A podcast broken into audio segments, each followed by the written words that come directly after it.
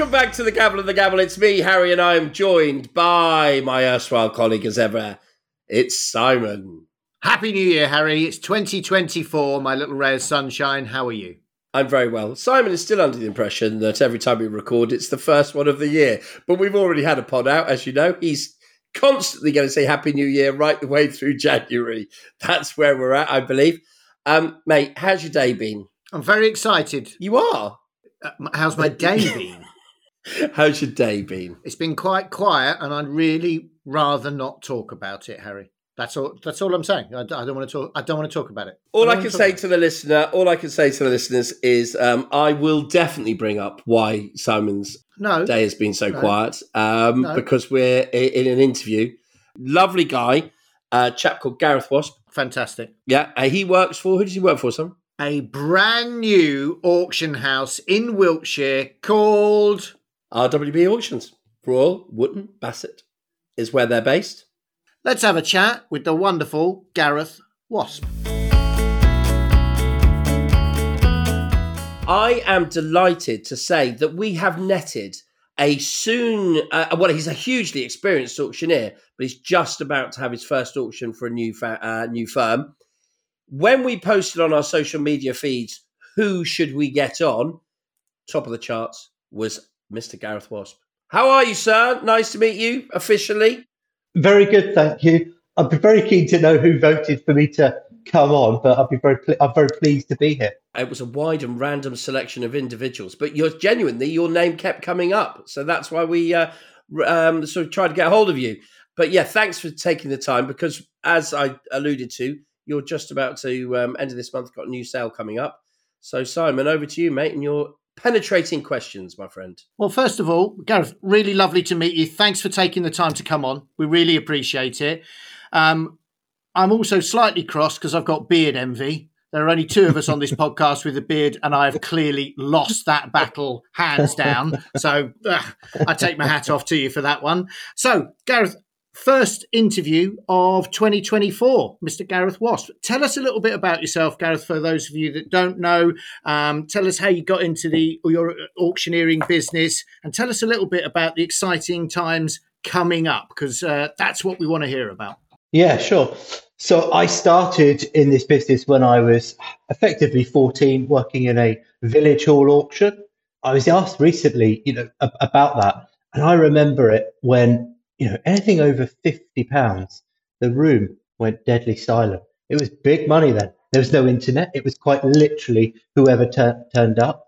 Uh, I think the catalogue was 50p, uh, and I was a porter, and that that was really it. I, I enjoyed it very much, and I went from there. And most of my working life, I'm 41 now, uh, has, been, has been in auctions, and I, have worked in, in London. I've worked up north, and I've been in the southwest now for about 12 years, so, and, and I, I, enjoy it very much. I started uh, RWB auctions about six months ago. Um, it's a, a brand new auction rooms, and I'm the head auctioneer. Fantastic. And what would you say? What's the what's the sort of driving force? What's the ethos between RWB? What's going to make it different from from other auction houses that maybe you've worked in in the past? Sure part of the reason I wanted to, to, to come here was our commission is slightly different to lots of other auctions. Uh, I've our, seen that. That is very interesting indeed. Tell yeah. tell everybody because this is very different. I'm I'm impressed with this. We wanted to be a, a disruptor to the business. The the selling fee is ten percent. The buyer's premium is also ten, which is unusual for, for the business. You obviously both work in the business. You understand understand that they wanted to be different and we wanted to have that 10 10 10 there's a 10 pound lotting fee as well. Alongside that we have got a gallery. There's a permanent gallery upstairs in our in our in our building and we've got a, a bistro opening at the end of february. Now we're in my ballpark. You've okay. sold it to over me. to harry. Yeah, fantastic. so, that's a bistro. I'm in Harry will now spend 20 minutes quizzing you on whether there's lemon drizzle cake, what's in the what's the filling in the sandwiches. I hope you're up to speed with this, Gareth. no, you're you're all right, Gareth. No, I'm I'm interested because I'm interested in the actually I'm interested in the art gallery because when we first started, one of the first people who um, came on and to support the pub was Paul Laidlaw, and he's got a museum oh, wow. in incorporated in his auction uh, rooms that you can go because he's a military collector and, and Mhm. that sort of stuff. And so you can go and visit their museum. And I, Simon and I often think we have, um, particularly at Lyme Bay, we have a big space and we always wonder what we should be adding to it or doing with it or Mm. creating it. So I'm fascinated by the fact you've got a, a, a permanent gallery because it gives people a reason to, an additional reason to drop in, doesn't it? Yeah, and as you work in auctions, you'll often get people just turning up saying, "Well, can we have a look round?" It, it- it's not quite like that. It's, uh, you know, we're not a shop, but the beauty of having a gallery is they can come in and they can have a look around at something, and they feel more involved in the auction, and then they can take details of the auction. And it, and if it's not open for view, then they can go and have a, a coffee. We wanted it to be a, a- an experience, not just auction, having something nice to eat, going and looking at some art as well from new art and up and coming artists. And that's hopefully what we've got. So you're, you're hoping this is going to become more of a destination. So Yeah, whether you're interested in exactly. auction, so in the gallery, is that that these all these paintings are for sale? Are they? This Yes. isn't- Yes, yes, And, yes. and, uh, and where where are the art? Where's the paintings come from? all, all, all over. We've got right up uh, Yorkshire, da- down in Cornwall, the other side, uh, uh, to, over the other side of London. So they're all over the UK, and they're, they've all decided to, to put their work in. Tomorrow is our opening night for the for the gallery. I think we've got about twelve or fifteen different artists uh, That's on view. fantastic. Oh, it's, it's it's brilliant. It's not something I know a huge about, but it you know it, it's interesting for me to see artists that potentially in 5, 10, 20 years you may well be selling at auction. And it's also diversifying the business a little bit, as Exactly. you quite right. Do you know what? Really good point as well. If I had a pound for every time somebody has walked in on an average day of the week and said, "Can we look around?" and you know, no often offends, but no, it is. It's all the time. And sorry, just to cut across you there, Simon. Is it you it, predominantly in the gallery? Are you going to have emerging artists or new artists? Is that the idea, or is it a bit of everything? Both, both, yeah. And they start from I, th- I think about a, a couple of hundred pounds up to about ten thousand pounds. You're giving a break to people who can't get exhibited. Yeah, because It's a crowded space. Oh, cool. e- exactly. And and there'll always be something on view as well. So people can always turn up, and there'll be something for them to, to look at and, and enjoy. So that that's the idea. That's a lo- that's a lovely idea, and you're right in the heart of things with the new auction rooms. Is that right? Yeah, we're right in the town centre in Wootton Bassett. Uh, about 35, 38 car parking spaces in the back. It's it's easy. You know, lots of auction houses are not always in the centre, and they struggle with parking. So we're we're lucky to have have the place we do. And where do you think the focus of this new auction house is going to be in terms of the type of things that you're going to be selling? Where are you focusing? alongside uh, uh, antiques and collectibles and, and, and what many people sell, we're also having we're having two sales a month. One sale will be an antiques and interior sale, which you know you, you both hold. Alongside that, every month we'll have a specialist sale. So this month we've got an antiques and interior sale, and then the following week we've got a coin sale, specialist coin sale, and we've got four coin sales scheduled for the year. Um, jewelry, silver, specialist sales. Like I think you, I listened to your podcast this morning on the way into work. You, you're having a, a, military sale, if I remember rightly. yeah, yeah, uh, that's right. Yeah. Y- You know, and, and it, again, it, it creates collectors. It engages people in the area, especially. It, it, it was in Windsor, wasn't it? If I remember rightly, the Yeah, that one's at So- Windsor. Yeah, yeah. So, so, so that's a, you know, you're in in an area where there's lots of military people, so they can get involved. And I always like getting people from the community involved as well. It's important to me. I can't move for military people. I bet, yeah. So go back a few steps for us, Gareth. So before RWB, um, where did your actual auctioneering career start? How did that kick off? I must have been about 17, and I didn't know I was going to be selling. Uh, uh, and I was actually portraying that day. Uh, and the auctioneer said, Do you want to have a go? And I froze. And I said, uh, Yeah, okay. And that was it.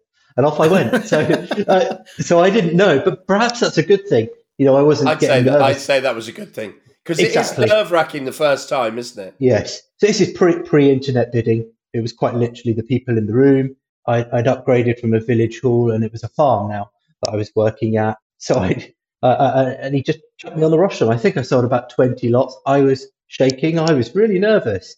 I, I thankfully I don't feel that way every now I, I sell, but it was a good day, and uh, and it's that buzz, you know, theatre and drama of selling, and I was hooked. And now I take that to every auction. And you know what? Going forward, there are not going to be that many of us that can remember selling solely to the room, solely to the No, people in front of us. Um, you know, we've now all uh, progressed with the screens and the Mm. internet, online, global, and all the rest of it. But you yourself can remember the the atmosphere, the rooms, the big rooms. Yes, yeah, absolutely. And it was it was so different pre-internet. You you you know, not many people were turning up. You you thought, oh yeah, we're going to struggle. It's going to be a We're in bad trouble. day. Now, you know, I've been to specialist sales uh, in, in this area, you know, and they might have two, three people in there. And at the end of the day, they say, well, that was a really good sale. And you're looking around thinking, Jesus. And, it, and it, it's, it's online. So much is online. And I also think that you, you get so many so many more people online than you ever could have had in the in the auction rooms. You know, auctioneers reckon you get three, four, five, a thousand people are bidding online. You know, you, you'll never find an auction room that will take that many people. You know, our Even in the good old days. no, even in the good old days, unless it was in a farmyard or something. Yes, yeah, absolutely, absolutely. And what is it? Um, so, uh, auctioneering for you, what is it you love so much about being on the rostrum? Because I know Harry and I are on the rostrum. We're on the rostrum three times uh, a month. Um, Hmm. We have been, you know, we auctioneer together. And I, I find it difficult to explain to people. I love it. It's just the highlight of my Mhm. month. Um, it must be just spending time with Harry. That's what it is.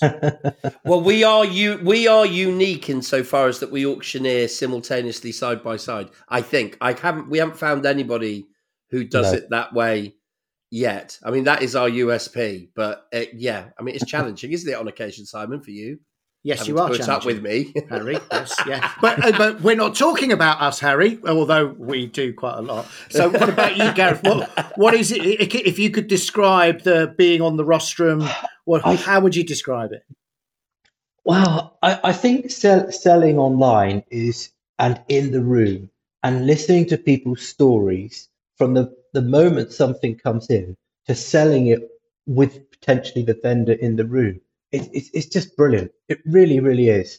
You, you may ask me about it, uh, about the, the two rings that I found however many year, years ago. No, no, no. Tell us that story because I not love that everybody's story. heard that. Yeah. with, with that with that story, you know, that's the perfect scenario. A client came in; she had inherited jewelry, a, a a box of jewelry. The value, apart from two rings in there, was a, it sold for about a hundred pounds. In, in in there, there was two rings, uh, a four carat Cartier diamond ring in in a Cartier box, and alongside that, the next ring. It was a really lovely box. Was a sapphire ring, a Ceylon sapphire. Uh, I think it was about 12 or 13 carats. Beautiful. And I thought, these are quite special. And I hadn't been at this auction. I hadn't even been there maybe six months, a year. And I was, I, I, I thought, brilliant. This is, this is great. I, I was so excited to show my, my, my gemologist. And he, he, he comes from a very good background. He's like, yeah, it's 20 to 30 grand. And I was like, brilliant. This is, this is great. So I remember phoning the client on a Saturday, telling her this, and she was over the moon naturally. So sale day comes, and the Cartier ring sold for forty-two thousand pounds, and Wow. the the sapphire sold for twenty-eight thousand pounds. But the the vendor, I remember ringing the vendor and telling her she didn't even watch it. Uh, she, I think she may have been nervous. Anyway, I said to her, "This is what they've sold," and she was over the moon. But the person that bought bought the ring, he he bought the sapphire for twenty-eight thousand pounds and he bought it. He sat in the room. He lived about three miles from the auction room, and he bought it for twenty eight thousand pounds. And he bought it for his wife, who he sat next to, and she was sitting right next to him. He come and saw me afterwards, and he said, "The Cartier ring. If that's not paid for, I'll also buy that as well for my wife. What a lucky wife!" And uh, uh, and that's a great story. A client didn't know that they had something. They sold it for a good amount of money. A happy, a happy buyer. I remember giving it to her, and she was over the moon. And that's a great story. I really like that that story. Um, and and obviously, naturally, it was good for me in my career. As you've seen on online, my face pops up with a slightly shorter beard. Um, I was about to say you've got you've gone big on the beard game since then. I know. But you, you, I mean, it was it, in that in, in it was good for publicity, wasn't it? And it is good for your career, that sort Yeah, of stuff. But it is. by the sounds of things, for you, that's a sideshow. That whole bit. It's you're passionate about what you can do for the individuals, both Yes. sides of the transaction, which isn't always Mm. the case. That's that's what I'm taking from that Mm. story.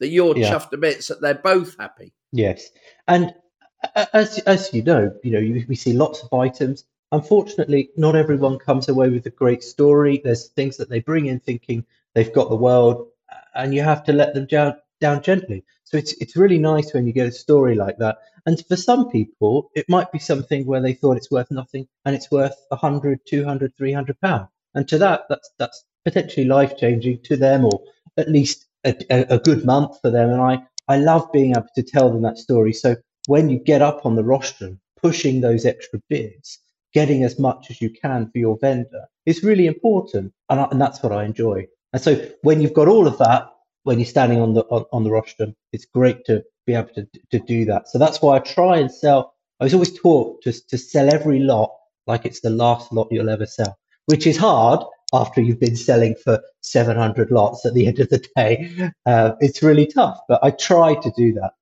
And how long before your first auction at, at RWB auctions? How long have you got to go? So the first sale is on the 24th and the 25th of January. It's a two day sale, about 1,050 lots split over the two days. And, and it's everything that we, we will be selling. There's coins in there, there's medals, and then later on in the year, they'll become specialist sales. But what, what we wanted is a little bit of everything at every area that we will sell go, going forward. Clever. Yeah. Clever. That's the idea. Gareth, any anything jumping out at you at the moment that you think that's that's one I'm keeping my eye on, or that's one I'm thinking I'm looking forward to auctioning. That could go well because that's the beauty of our job, isn't it? You don't actually know. We can estimate at 100 to 200, 20 to 30 until the market speaks on the day. Exactly. Well, we've got a really nice, a, a really big picture. It must be, well, it's bigger than one of my colleagues. It must be about seven or eight foot by about four foot an old master painting, possibly 18th century uh, after Raphael. The estimate's four to six thousand pounds. It's a lot of painting, four thousand pounds. So we're hoping yeah, yeah. that does does well. It's visually a great item to have. We've got some Lady Anne Gordon ceramics in, which is unusual. They rarely come up for auction, and I've been very lucky in which I've sold a few already, and now I'm selling a few again. Lot number one is a nice, uh, uh, a couple of carat diamond pendant. That's really nice. It, Nice way to start. I was about yeah. to say, yeah, that get. That, I picked that on purpose. Yeah, that gets rid of the that gets rid of the butterflies, doesn't it? Not one sold, good figure. Right, here we go. yes, yeah, quite right. That's why I started to sale with with jewelry and silver. Start strong. Yeah. Start strong. Funnily, funnily enough, that. we've been starting that way for the last fifteen years, haven't we? Yeah. Jewelry and silver, always, always the cabinets first. Yeah. Always. Absolutely. Right.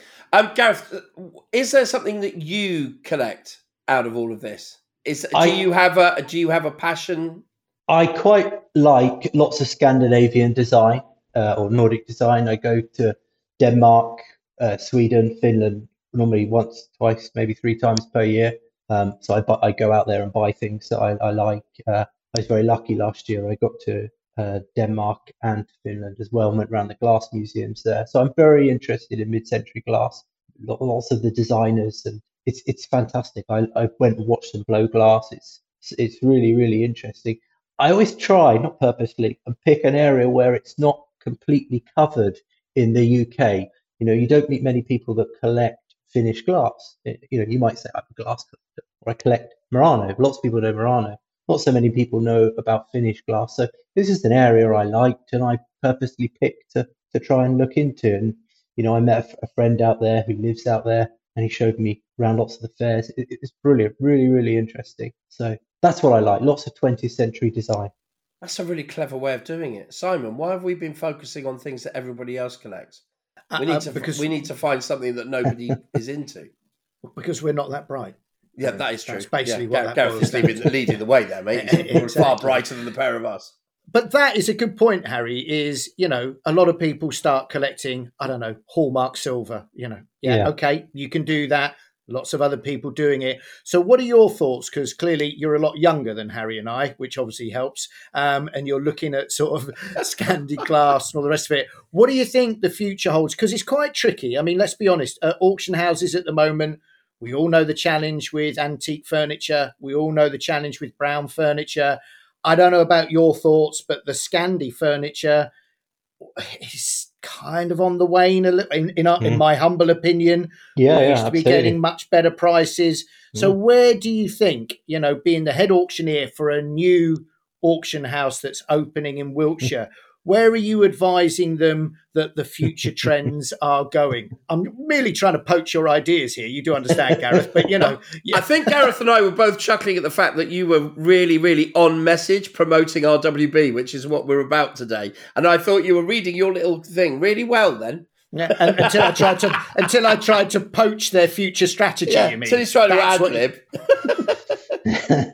well, I've always I've all, uh, you've got to look to younger collectors. You need younger collectors. Whatever you're whatever you're going to invest in, you need people that are, are, are younger than me, their twenties and thirties, to be looking and having an interest in collecting. I've always felt that something, not that I know huge amounts about it, military, military is a good area because, as quite frankly, uh, you know, veterans from World War II pass away, we look at it and there's no more stories left for them to tell we look at the, the, their medals. You, you could buy World War II medals for less than fifty pounds. World War One's the same, and then they're interesting. They're a great investment. You know, there's still lots around. It's a nice way of uh, an in, introduction to collecting and getting on with something that's really, really historically important to our country and the world. And I always like that. I, I, it's not a massive area for me, but I think it's a good, good area to collect. I think that's that's the that's the key. I always think about things that of, of, of kind of, as you say, the, the Scandi furniture have waned off. It's, it was in vogue, and I probably would agree that it's it's not as strong as it was. You go go. I mean, I when I go to Scandinavia, you know, they all absolutely desperate for our antiques. You know, things like triple wardrobes that you know you can buy them everywhere in the UK. We've got one in this sale at you know, seventy to hundred pounds. Know, they make a lot of money over there because they it's just full of modern design. So, you know, your eyes, you know, for me, when you come to the UK or an auction like yours or ours, there's not a lots of modern design. You might have a few bits. If you're lucky, you'll have maybe 20, 30 lots. With them, it's the opposite. You know, you go around the auction, it's all modern design and then about 20, 30 lots of antiques. So it's really hard to nail down what is going to be the collectibles or the, the, the value of the items in the future. I wish I had a crystal ball because I mean, lots of people in the 80s and the 90s, early 90s particularly, were buying lots of dark furniture. And then when we all turn up and we say, I've, I've got all this brown furniture, and they get all the receipts out, and you know, it's a hard, hard story to have to tell them. It's not quite like it was. I was in Wimbledon yesterday and had exactly that discussion with the family, and they had all their receipts ready for me on the dining room table, just like you said, Gareth. And I was like, I'm so sorry. I don't know how to mm. break this to you, but the market that's 20 years ago the market's completely changed yeah you know and and like you say but no i'm interested in the fact that you need to sort of focus our attention on younger collectors and pick their brains mm. and see what they're after. well i think what's always very interesting is i, I don't know if you go to antique fairs or uh, flea markets or whatever you'll see lots of young people there if you go to most auction houses you very rarely see very young people and I'm always interested to why that is. You know, is it the demographic? Is it a little bit scary? They think they can't buy it. They're not. It's not uh, inviting enough for them. They don't feel uh, as pressured if they go to a fair, but they they do go. You know, I go uh, down here. I go to somewhere like Shepton Mallet Flea, and you see loads of young people going there, and they're all they're all buying. They're all buying. But you know, when you go to some auctions, the average age, I mean, must be sixty and above. and I just think, where where are these young people? So I'm always I'm always uh, uh, it's, it's a passion for me because I've done it most of my life, and I started very young. So you can imagine when I was you know uh, late teens or early twenties going to the auction, and everyone was looking at me thinking, Who, who's he? Who's he? You know, where's he turning up? What's he collecting? Um, you know, and I'd buy anything, anything I thought was interesting. And you're right because Harry and I have been sort of trying to bang the drum for the last year, year and yeah. a bit since we've been doing this podcast that we've got to get auction houses have got to be more welcoming because we've noticed it even if we run a valuation day, but say it's at the auction house, we'll be lucky to get people turning up. We can go two yards down the road, and yeah. well, I say 200 yards down the road to the local village hall, um, where it's safe and comfortable and you can mm-hmm. park mm. outside and there's not lots of hustle and bustle with lorries coming and going, and people will turn up. when Hmm. they could have gone 200 yards down the road and walked into the auction house. Ninety-five percent of the time, people turn up, Gareth. But on a cold day at the beginning of January, uh, where Simon's been this morning, busy day was it, Simon?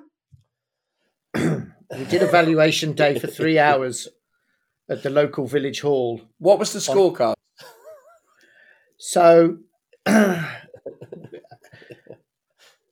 it was Confess to quiet, Ga- Gareth. Confess It, everything to Gareth. No, tell the truth.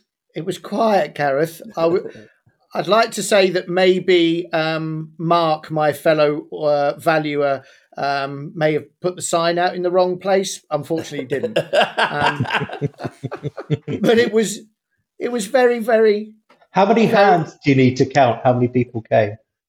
Is it more oh, than no one? hands. No, you don't need Oh, any hands, oh. Gareth. oh no.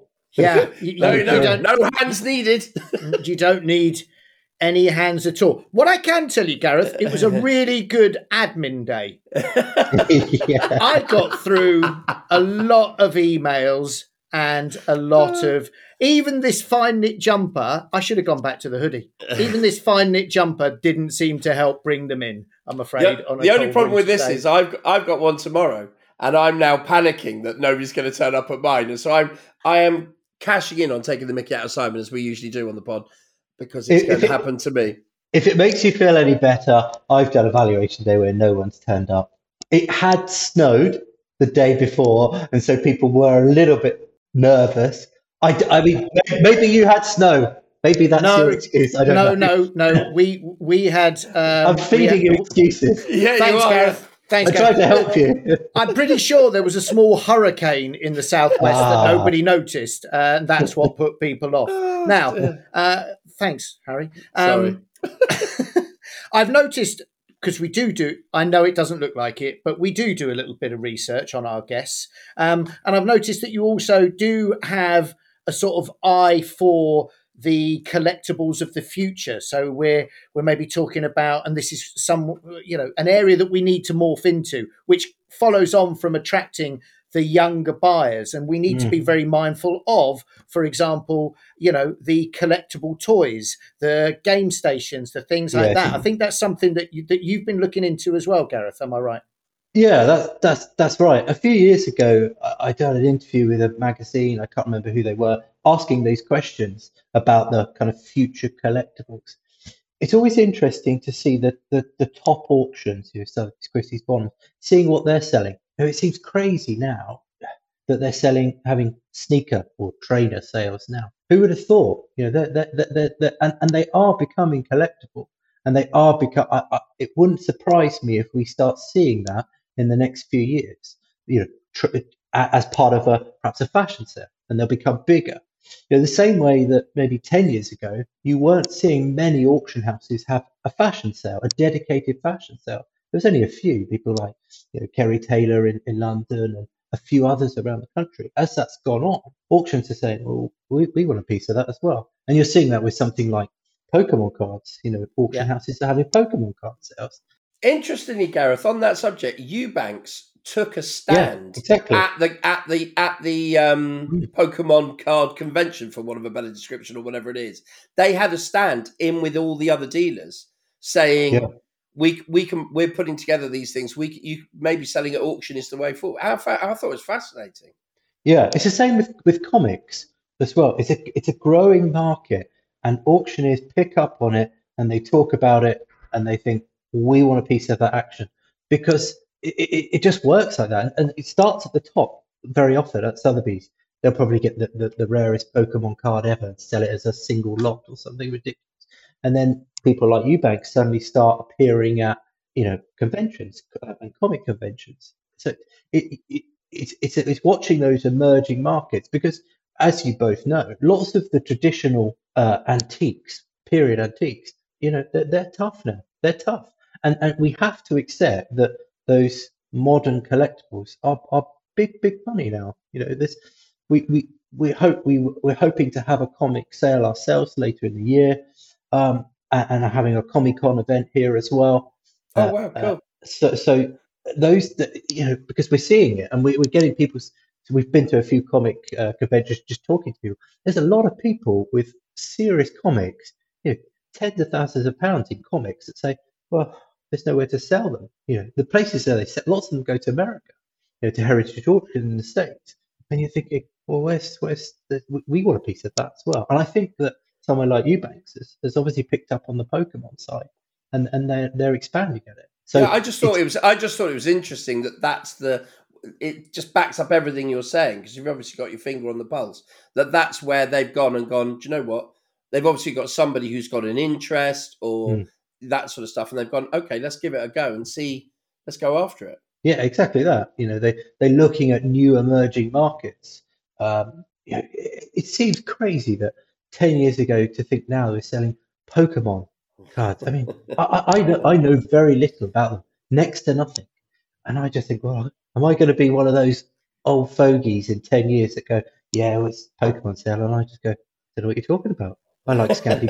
I, I like Scandi glass. Do you do any of that? you know, so I don't want to be lost. So I always feel it's important for me to engage with those modern incoming markets because others will get left behind. You know, I I, I always remember this the story early in the 2000s when internet bidding came. So many auctioneers and and dealers and collectors said it will never work. It will never work, and lots of auctioneers were reluctant to join. And how wrong they were. You know, now you never open an auction rooms without having it online and without having photos. So it's just embracing the, the new and emerging markets and, and the technology that goes with it. Mm. And how many platforms are you going with uh, at RWB? Uh, what's the setup there? Saleroom.com, Easy Live, and our own website. Yeah. So you can bid on all three. Yeah. Which seems to be what lots of people have now. Lots of people seem to be going on their, their own website and Easy Live and Saleroom as well. So mm. yeah, we're on all three. So yeah, it's the trio, and you're looking forward to it. Looking forward to the oh, big day. I, I can't wait. Not everyone in, in, in this auction has worked in an auction house before. They're all really excited and looking forward to it. I, I'm very lucky. I've got you know lots of experience in at least selling and working in auctions. So I've tried to uh, navigate and help everyone as best I can. So the the sale day is kind of you've done everything you can. You just need to have a good sale now. So I think we're all really looking forward to it. It's the time to sit back and enjoy the fruits of your labour, isn't it? It's uh, people don't know what goes on behind the scenes yeah. to build one of these auctions and the technical challenges that bite you, um, and and think it just looks like a, a sale on the day. But um, yes. for us, it's it's probably one of you know, assuming everything goes well, and fortunately the three of us have done this before, actually the sale day is probably one of the more relaxing days yeah, of right. the month, would you say? Yeah, oh, absolutely. You've done everything you can to make it successful photographing, cataloguing, the condition reports, the additional photos, the crazy postage requests for a triple chest of a triple wardrobe across the country, and all those things you've dealt with, and you've done everything you can and now it's just selling it. One of the questions that I, I guess auctioneers you might get as well is, what, well, what do you do in between when you're not having a sale day? I, I, I, think I think they just I think they just think we relax and we go, bring it all in, then line it all up, catalog it. I, I, wish it happened that way, but it, it, it doesn't always, as you know. Can you imagine? We just we just get to stand up one day a month and take all the praise, the glory, and the money. That would be fantastic, wouldn't it? Hang on, be... hang on. I think we all know there's a couple of auctioneers in the market who that is exactly what they do. They just pop up, pop up when something really valuable comes along. Oh dear. what would be what would be your advice? Because I, I, get a feeling that you've really you've got your finger on the pulse of the sort of you know the the, the where things are going. So for uh, for for people who are starting to buy, maybe think about investing, maybe thinking about even a career going to auctions. What would your advice be to people who are looking to, you know, uh, maybe start either a side hustle or a career themselves in buying and selling at auction or, you know, however they're going to go? What would you advise those people? Uh, definitely go to your local auction house, come to auction. You don't necessarily have to buy. Come and view, look at it, look at the items, ask to view items, handle it we're, quite, on the whole, a good, a good industry to come to to get free advice. You could come to this or your auction or any auction across the country, come and view a lot and say, oh, I'm learning. I don't know about this sauce boat. And you can ask someone and then you gain that knowledge. There's, there's a never ending knowledge bank for everyone And I just think you can learn so much from auction, and it all costs nothing. Because that's the beauty of auction. You can look online. I still go to auctions now, other other auctions, and I go and view them for areas I don't always understand. Uh, I might go and look at a tribal sale. I don't know a huge amount about it, so I go and look and I understand it and feel it. Because when, as you may well do, you go around someone's house and they go, "Oh, I've got this," and you go, "Ah, I saw that. I saw that, uh, you know, a month ago, six months ago, a year ago." So I just, I'm always wanting to learn. I always go to lots of fairs and other auction houses, not to spy, uh, not to spy on them and get make little notes. is to learn and engage. And I never want to stop learning about this industry or business or whatever it may be. I wish I knew everything, but I don't, unfortunately. Oh, it's impossible. I, I have a quick question, um, and you can answer it or not answer it. In your bio and bits and pieces that people have talked about you online, they talk about that you're one of the guys who's had a bit of a career behind the scenes on the antiques programs, helping with valuations. Oh, I do you want? Are we able to just lift the curtain a little bit so that people don't think that every single person on screen has done all that research themselves. Are we allowed to talk about that? yeah, by all means. Yeah, yeah. By all I means. just, yeah, and so you're one of the people behind the scenes who's feeding the information. Exactly. So I was an, an off-screen valuer for Flog It. So we would go to I used I went to uh, Bristol Bristol uh, College College Green and the cathedral, and we must you must have had about a thousand people, twelve hundred people that day. Um, it's a lot of people, and of those people that come, they're allowed to bring three objects. And so when they queue up, and that's a big queue, we started I don't know eight nine o'clock, and you can go through till seven o'clock valuing consistently all day long. And they queue up, and of those people, I was only explaining this today at lunchtime to someone. Most of those people want to sell. It always proves to me there's lots of people to come out there and they always want to sell. So it would be me and a, another two valuers divided those thousand people by three. We would look, we would sift it out, if you like, and say, that's a really interesting piece.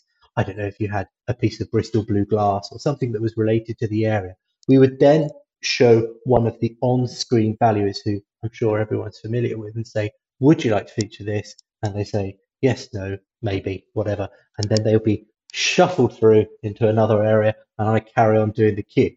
The other three valuers, uh, which you have in between an off screener and an on screener, are researching all those items, medals, um, you know, letters that might have been uh, from a war period or something like that. And then they pass all that information to the TV expert and, and they look great and take all the glory. It's, it's, it's, it's, not quite like that, but uh, but no, I, I, you know, Gareth, and that is the sound clip. That's the only bit we'll be clipping up. I'm teasing. they all work very very hard, um, but but it, it's exhausting. Too late. Too late. We won't be clipping that bit out. yeah, so it's a good day. I enjoy it very much. Yeah, no, I was just in, I was just interested because I think it's imp- I think it's important that people who love because these shows are so popular, mm. but hmm. they get they get a better idea of the fact that there is a wealth of brain power being thrown at it. It's not just the people that we all know, and I know you're seeing uh, David Harper, who's a friend of the pod. We've had him on. Um, he's coming to see you in the next sort of couple of days or whatever, and he would admit, you know, it's not all him. It's there's lots of people around and a, and a production team and all the rest of it. But it is interesting for the general public to know that there's guys like you who are, you know, highly skilled valuers, auctioneers, who are helping out and sorting it all out before the bits get to the TV. And not to be disheartened if your bit doesn't get chosen, because it may mm. be it's just the fact that your item didn't fit with the location or who yeah. was the, the, the the public face on that day. You know what I mean? Yeah, it's not it's not solely based on value. It could be yeah. something that's really interesting to the area, and, and the BBC like that. They obviously like to get it involved, and that's that's a good thing. You know, if you've seen things like Bargain Hunt, they always go off and do a, a caption about the local area or something that's happened in the area, and that, and that and that's good. I think that involves the community again to to the valuation. I met somebody the other day who'd taken something along and was really disgruntled that they to one of these shows and really disgruntled that they weren't picked. And I was trying to explain yeah. the criteria to get your item in front of hundreds of others. Yes. Now I know it's thousands, but hundreds yes. of others. It's got to be quite, you know, tight. it's, it's it's a lot of people, and sometimes you just it, it's so much to choose from, and other days you're just thinking, what are we going to choose for sale? You know, it, it, it, it, just depends. It's quite literally like a valuation day. You know, sometimes you have great valuation days, and other days you're thinking, all right, let's move on. Let's move on, Gareth. Thank you. I think we've done enough. That's the best segue ever. Yeah, I felt I, I, felt we were getting on very well there for a while, Gareth. But listen, Gareth, I hate to say this, like all good podcasts, uh, you know it's a good podcast when time runs out this fast. And uh, apologies, but we are at the end of the time. What I would like to say is thank you so much because we know that you're an incredibly busy man at the moment. When you're opening a new auction house, you're running up to your first auction. There's a huge amount to do. So we really appreciate you taking the time out to talk to us today. And I think I'd just like to add to that we wish you and RWB Auctions all power to you. Great success going forward thank and a wonderful first auction. Um, and thank you so much for joining us today. It's been absolutely fabulous. Harry? Just quickly, just so that all the listeners know, uh, RWB Auctions, it's the 24th and 25th of January. This episode is going to be out before then. So there'll be links to uh, Gareth's uh, RWB Auctions uh, website in the uh, show notes, etc. So you can click on, see the catalogue, bid.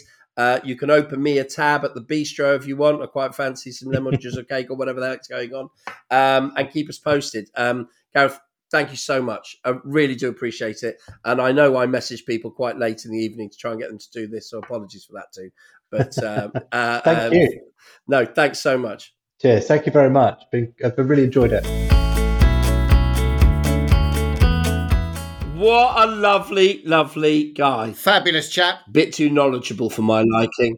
I tell you what, that auction house is going to do very, very well. When you've got an auctioneer like Gareth on your team uh, with so much knowledge, so much passion for the business, uh, and so much foresight, uh, that is an auction house that's going to do well. And all power to them. We wish them all the very best. And I'm not talking to you, Harry, because you threw me under the bus about my quiet day, about my valuation day in January where nobody turned up. And at least Gareth had an excuse because it snowed. It didn't snow here. So there was no need to bring it up, was there, Harry? Really? No need at all. Don't I know you think it's funny. I can see you laughing, but it's not funny, is it? Literally no one turned up. Well, I did want to mention it. I am so I'm not. So of... I'm not talking to you. I'm not talking okay, to you. excellent. Talk to the listener. Um, I'm um, I am in fear of my own valuation day not being uh, a busy one as well. So that's great. So I'm now got. I'm not going to sleep tonight because my anxiety will kick in.